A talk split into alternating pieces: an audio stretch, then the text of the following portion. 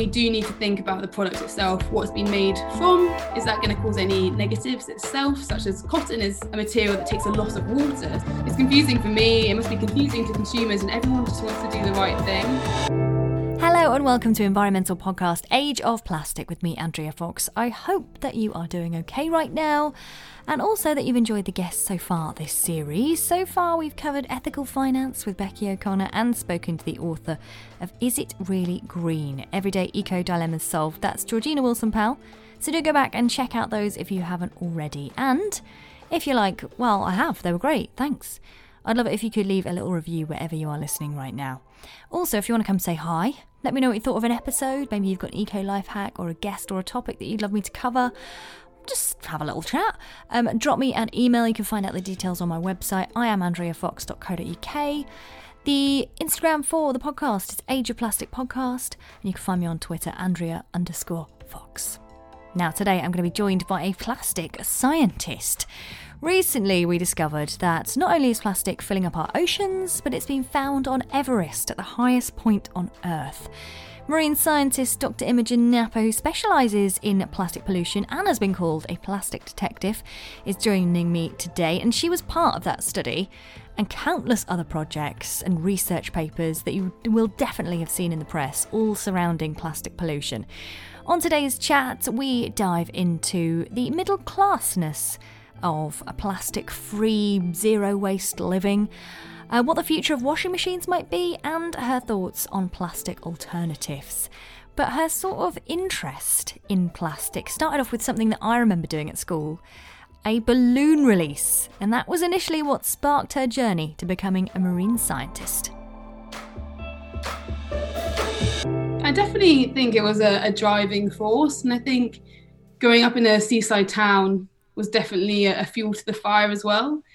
And like you said, it's balloon releases. I remember when we were younger, they used to be so common, especially seeing them on TV or for charity events. It was marked as a celebration. But with a lot of things in pollution, when we're doing something such as a balloon release, we don't often think of the, the in, end impact it can have. And more often than not, it might land in a field or in the ocean and might be completely fine but it only takes one balloon to potentially kill a dolphin or just to turn up on the beach and they're not going to disappear for hundreds and hundreds of years potentially thousands of years. No one actually knows how long it takes for plastic to completely break down because it's such a new material. And i think it was all of these unknowns that really lit a fire inside me to wanting to go into research to try and find those answers trying to answer yeah. those unanswered questions and for anyone who doesn't know you, who's listening to the podcast right now, you are a marine scientist specialising in plastic pollution. You've been called a plastic detective as well. And I think lots of, when we start talking about some of the research that you've done, I think a lot of people listening will be like, oh, I've seen that story because you've got loads of press about um, the research that you've done. But I wanted to start with the most recent one, uh, which sent you to the tallest point in Earth to find microplastic there. Why did you decide to head to Everest? So, truth be told, the closest I got to Everest is my lab in Plymouth, but getting those samples any less exciting. So, uh, a National Geographic expedition team went over to Everest, uh, sponsored by Rolex as well, and it was a whole few months of just collecting data and science. And I was very lucky to be asked if I wanted to get any samples and who's going to turn down samples from Everest. And the samples had a proper VIP treatment where they were being helicoptered off the mountain, and it was another different bit of science that we had to try and figure out what could climbers carry, how much could they take, what different samples could they collect, where could they go. So it was it was really exciting to help develop the science of that. But what we found was that we found microplastics almost near the top of Everest. So just below the summit at Everest balcony. And it shows that no matter where we are, we're leaving a trail of breadcrumbs, so a trail of microplastics wherever we go. So we're finding them in the depth of the ocean and now nearly to the tallest points on Earth. And even though the research is really exciting, it's also quite terrifying that is there anywhere left on Earth that hasn't been impacted by plastics? Yeah, it's so true. And I wondered whether you were sort of expecting to find it because once you look at these reports, I was like, well, yeah, loads of people try to go up Everest. What equipment are they taking? What is it made out of? Of, of, of uh, when you think about it, of course. But what, uh, like you say, it is depressing and scary. Were you sort of expecting it? And what do you think this sort of research says to people? I really didn't know what to expect. Uh, uh, the, You're a scientist, so you don't want to. yeah, honestly, I got the samples, and getting the samples from Everest was like Christmas in the lab. It was really exciting. But I did think there was a possibility that I could go through all of these samples and find nothing. And you know that would have been a really exciting result in itself. That oh, brilliant. Okay, there's a few places on Earth that haven't been impacted by microplastics. But the sad thing was is that we did find them nearly in every single sample. So in every snow sample, we found microplastics. In the stream samples, we didn't find them in every sample. But do you imagine a, a stream is quite quick and uh, there's a lot of new material being added to it from the glacier that's melting. And what was also really interesting is where the people were, whether where they were relaxing or taking a break in their camps. That's where we found them most. So in Everest Base Camp, we are finding up to 30 microplastics per sample. And then as you go further away from the people, the microplastics drop off. So we're predicting that a large majority of these plastics have come off people. So our clothing, what they're wearing, their shoes, tents, ropes, and it's very similar to what we're going to be finding in the city as well. In the city, you're going to find loads of microplastics. And that's because we use plastic so much in our everyday life. Yeah, definitely. And do you think this research is going to change any behaviour for people heading to Everest? Do you think it'll make people more aware? I hope it makes all of us more aware that this is a, a, problem that we really need to fix now. We're finding it literally everywhere. And for me, I considered Mount Everest as somewhere that's really pristine and remote. And I didn't think that it'd be so polluted with plastic as it is. Because we did find microplastics, but in the past, it's been called the world's highest uh, junkyard because a lot of people that go up there, they dump off their kits, such as their oxygen canisters or their rubbish, to make it lighter. But that kit's still going to stay there so it is kind of slowly turning into a large junkyard. So what we need to do is we need to make sure that whenever we use plastic or we buy it or we're manufacturing it, we think of that circular economy. So what's going to happen to it? Where's it going to go? And how can we make sure that it's useful for years to come rather than using something once, like a carrier bag, and then throwing it away?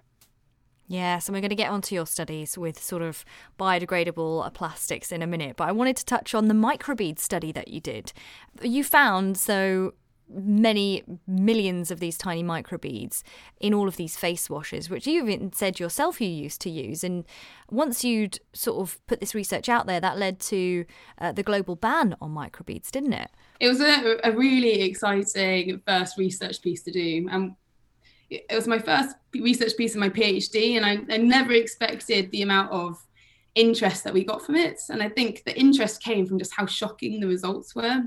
So we tested Uh, over five facial scrub brands, and they were all brands that you typically see in the supermarkets. And I used to look crazy going to get the replicates because I'd go into loads of different shops like Boots or supermarkets and collect loads of these facial scrubs, maybe 20 at a time, and go to the checkout. And they, I think they just thought I was a clean freak or something.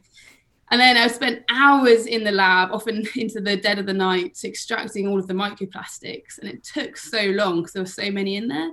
And originally, what I thought would be in there was something that's quite visible that I could literally see with my eyes. But when I was filtering it, it was almost like a like flour, like really fine.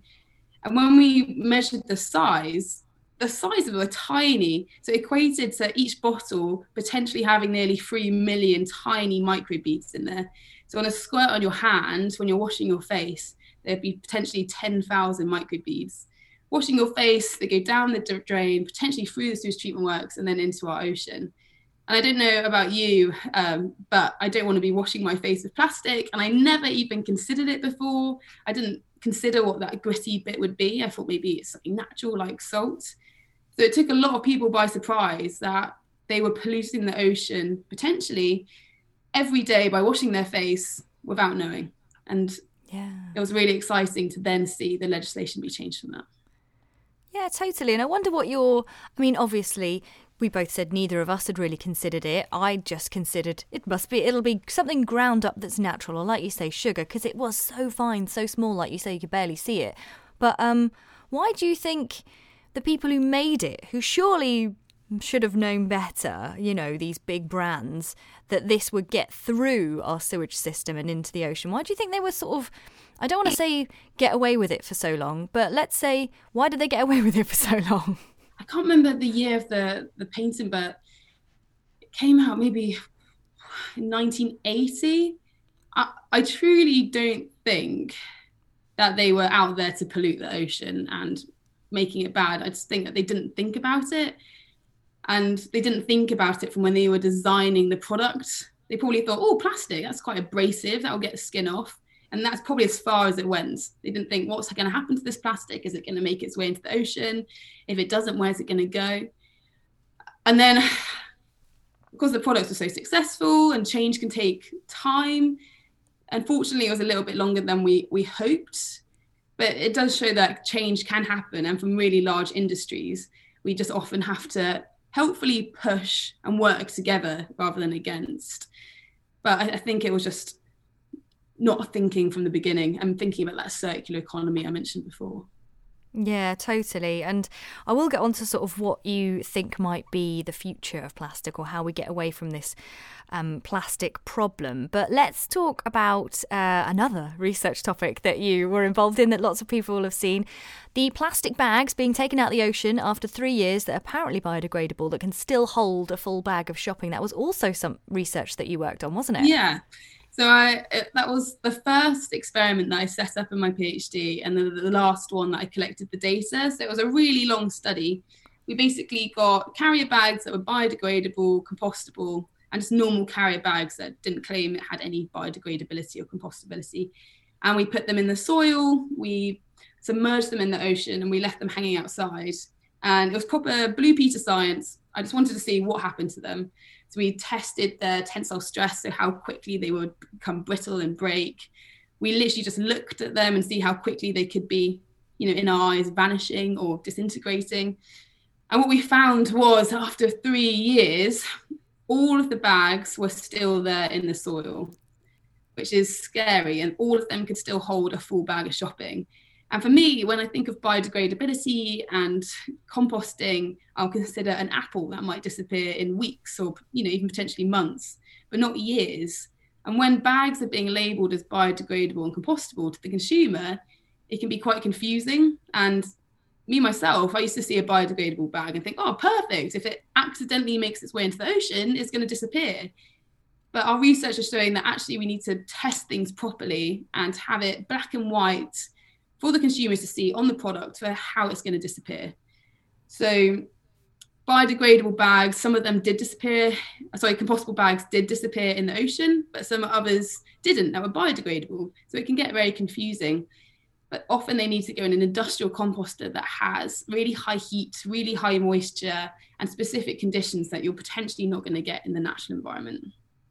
Yeah. Do you think that we need some more legislation about that? That something's only labelled biodegradable if it does sort of, I don't know, biodegrade under the most difficult conditions, which I believe is clean, fresh water in like a certain period of time. Do you think that would be helpful for consumers and for the industry and obviously for the planet? Yeah, there definitely needs to be further legislation and standards, and that's something that we're calling for. And I know there's a lot of things bubbling under the surface of what's happening. But again, it's all about collaboration and talking together and not making it competitive. We're all out there to try and make the ocean clean. And I get that making products have to be profitable and you have to make money and they have to sell. But we need to make sure that they're being tested in such a way that people understand it, it does what it says on the tin, and it's a benefit rather than causing another negative. And a lot of great companies are out there making some amazing products, and I can't wait to see where they go but let's all make sure that we're singing from the same hymn sheets and that the standards are understandable to consumers, industry, and government. Yeah, you don't want to be going to one supermarket with a biodegradable bag and being like, well, this one I need to take to this place and this one will biodegrade. That it'd just be too confusing, wouldn't it? And I always wonder, like, what will replace all the plastic that we see on the shelves in the future? Like, will we get to a point where we can use something that creates no harm, like seaweed or something, to create something that looks like plastic now? Would you say that is where you would like to see us going?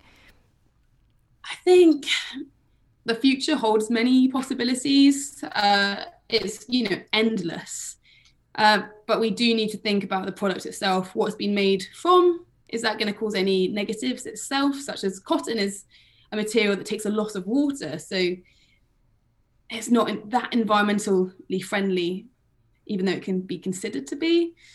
So I think in the future, we just really need to dig deep and think what is this product aimed to do? Where are we getting these materials and how are we going to dispose of it or use it again?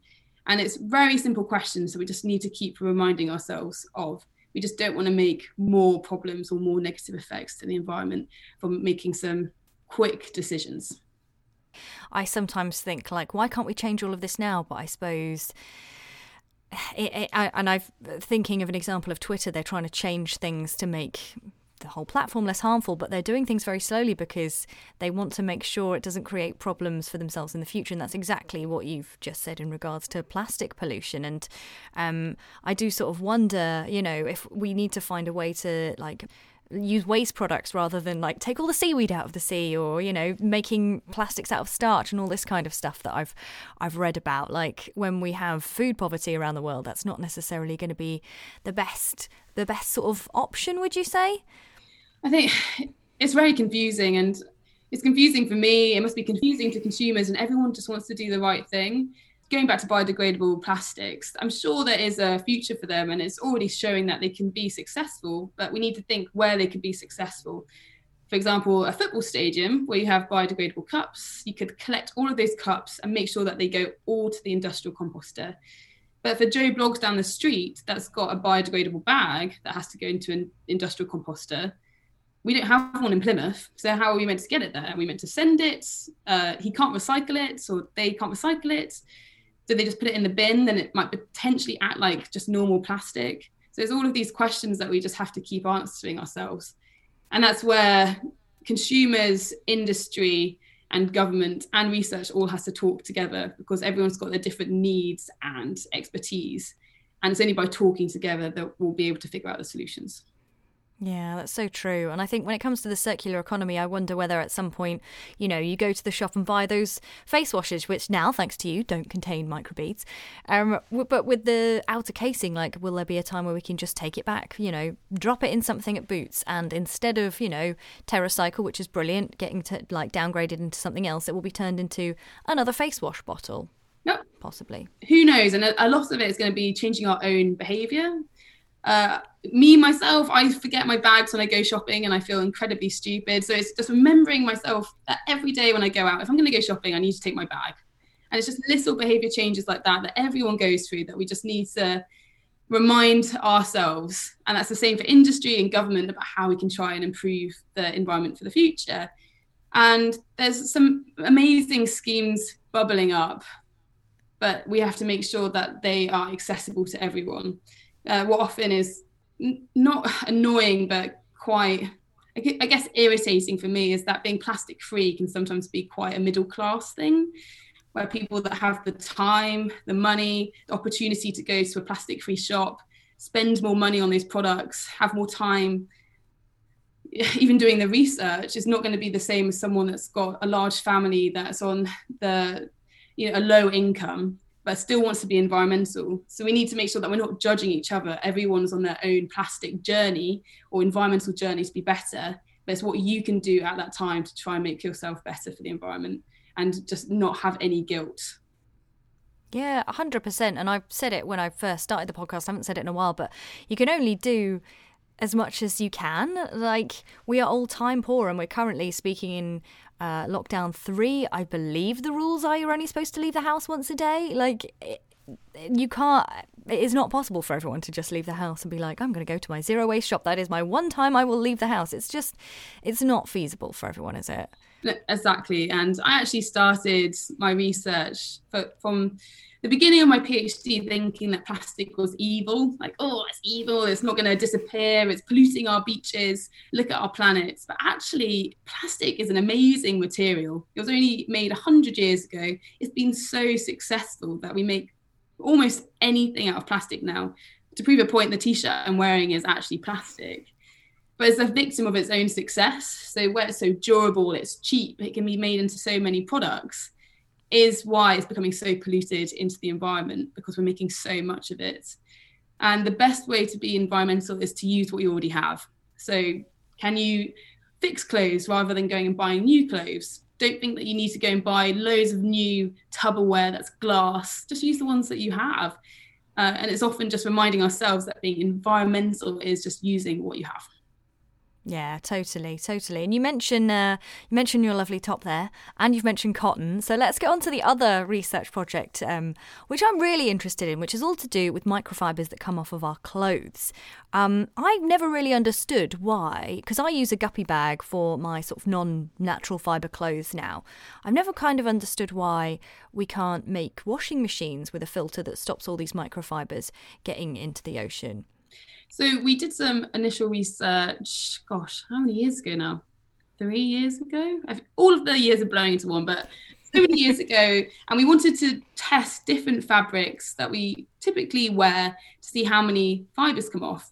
And the scary result that we found was that for a typical wash that we typically do in the UK, up to 700,000 fibers could come off our clothes every time we wash them, potentially go down the drain, through the sewage treatment works, and then into our ocean. And that's a problem because most of our clothes are made out of plastic, about 60% of the clothes that we buy, if not more, especially with the development of fast fashion. Then if you imagine your street, a town, a city, a country, the whole world washing their clothes, that's a huge proportion of fibers potentially making their way into the marine environment or even just the, in, in the environment as a whole. And then it was quite a scary paper that we did looking at how easy it could be just to pollute the ocean from just day-to-day tasks that we do on a on an average week. So then we did another research paper looking at different inventions. We tested things like the guppy bag, the Cora ball, other inventions that go into washing machines. And we found that there was a large variability on how successful they were, but they were capturing fibers. We found that the ones that went in the drums, like the guppy bag or a mesh bag that you would put your clothes into, wasn't great at capturing the fibers, but it was good at mitigating them. However, the most successful products itself were external inventions that would go into the washing machine or outside the washing machine. And it would often use a centrifugal force or a mesh to capture the fibers. You'd then pick up the fibers and put them in the bin.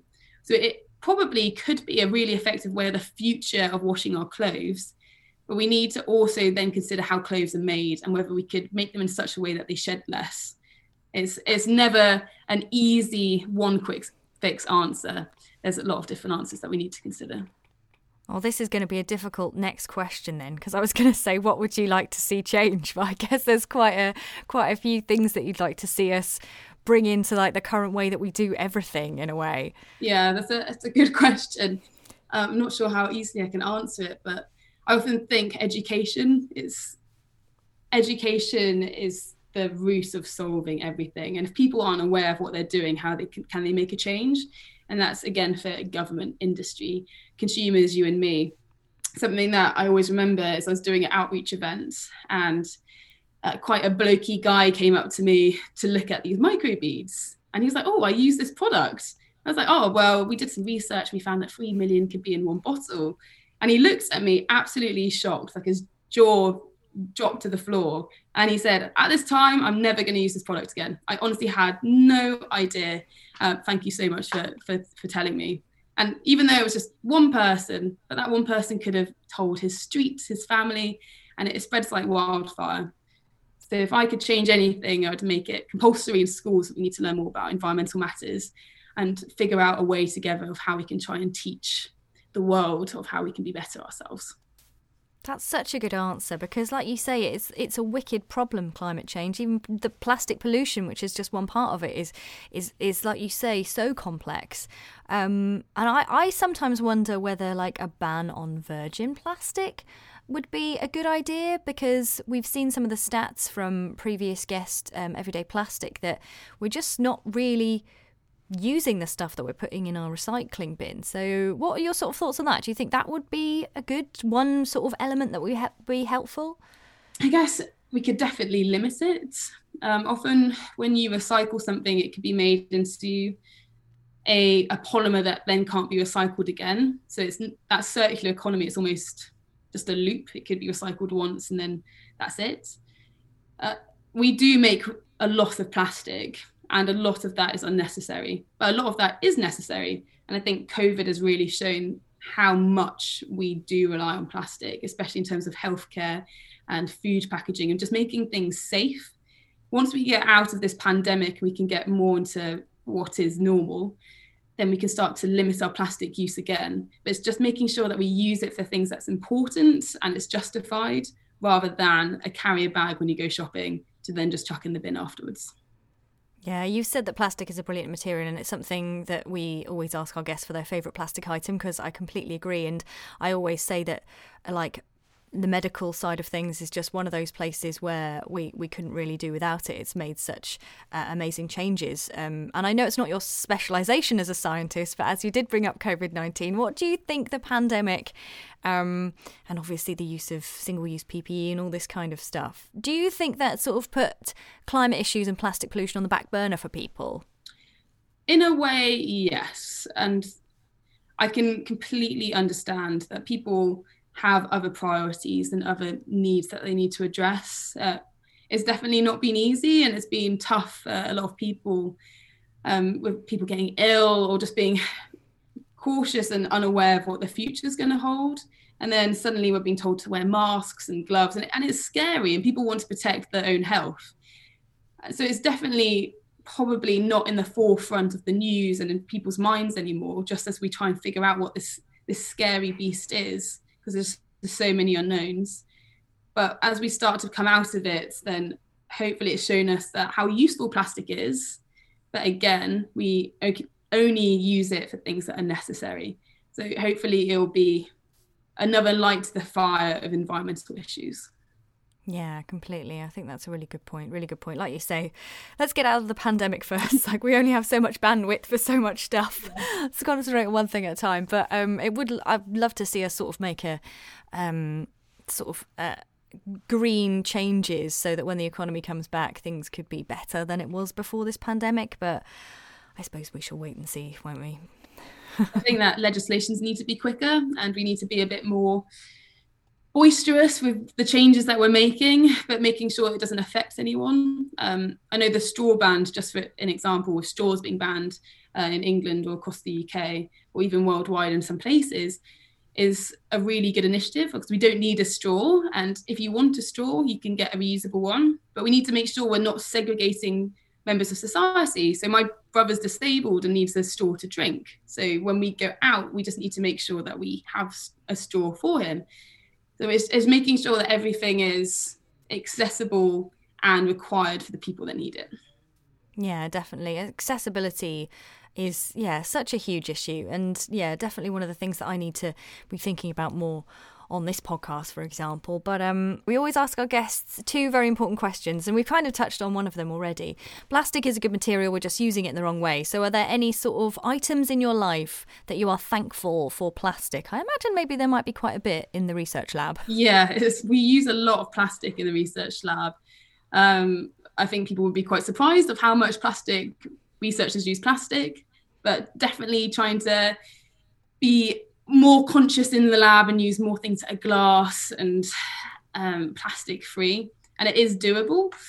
Um, but something else I don't go anywhere without, even though I forgot them for this interview with the, the cord, is my headphones. I, I literally walk to work with my headphones. I've got them on every single day. I, I honestly just could not live without music in my life. So my headphones are the biggest plastic item that I have.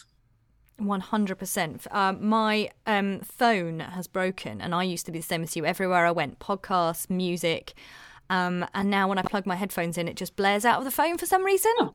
Uh, so I I feel and I'm really really missing it. So yeah, completely music. Do you listen to a lot of music when you're in the research lab? Oh, there's music on from when I arrive to when I leave to walking home. It's a lot of things in research are quite monot- monotonous, just doing them again and again and again. So having a good playlist will kill the time. Yeah, definitely. I think you said you had to uh, watch the washing machines quite a lot. Literally hours. So even though I loved the research and it was fun to do, my friends in the office make fun of me because I would just crawl back downstairs to have coffee and crawl back up. I was just watching this washing machine for 200 hours, if not more, in total. Um, and it's as boring as it sounds, but the research was uh, very interesting. So it was worth it. yeah, and 200 hours of your favourite music at the same time. Exactly. I have some amazing playlists now. So. Excellent. And oh, we always um, ask our guests one final question as well. Who would you say is your environmental hero? Oh, it's such a cliche. It's absolute cliche, but David Attenborough. Um, I was lucky enough to meet him a few years ago, and he is exactly as you wish you would be. They say you don't meet your heroes, um, but as he turned around, I happened to be in his his eyesight and I just basically just fumbled and said, ah, uh, you've been my hero for years. I sent you a letter and he replied. And he is exactly like you would hope David Attenborough to be. A lot smaller than you think, but he's just so passionate, so happy, and he's a, an absolute hero to the environmental sector. Is amazing. That's so nice. Did you get to chat to him for very long then, or did you just oh, say hi and keep moving? It felt like hours, but it probably was more like two minutes. But it's something that I'll always remember. Oh, Dr. Imogen Napper, thank you so much for chatting to me for the Age of Plastic podcast. Oh, it's been my pleasure. Thank you so much. An actual real life, lesser spotted or common garden David Attenborough on the podcast. That's probably as close as I'm going to get uh, to interviewing him on this podcast. Oh well, it was such a pleasure to chat to Imogen Napper for the podcast. So glad we found some time. She was busy moving house. Um, if you want to keep up with Imogen's many wash cycles and her future scientific studies looking into the source of plastic and the effects of COVID 19, or just keep up to date with her work and ask her to share her music playlists, then her website is imogen napper.com. And I just want to flag, I think I mentioned the economy is like separate to our health during this chat. I do kind of think that they are the same thing, and I am reading a brilliant book at the moment which I wanted to recommend called Kate Raworth's Doughnut Economics, which delves into this a little bit more if, like me, you want to make your brain hurt before you go to bed of an evening. I must also share my music playlists with you. I mean, I have been working music radio forever, so maybe I'll link to those in the show notes at some point. On to today's eco life hack. We did mention phones and listening to music.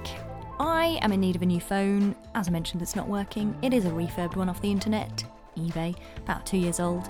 I always recycle mine anyway. I normally use Envirofone. This time round, though, I went with Reboxed and they sort out the whole thing. Depending on the state of your current phone, you can trade it in and get cash off a refurbed phone.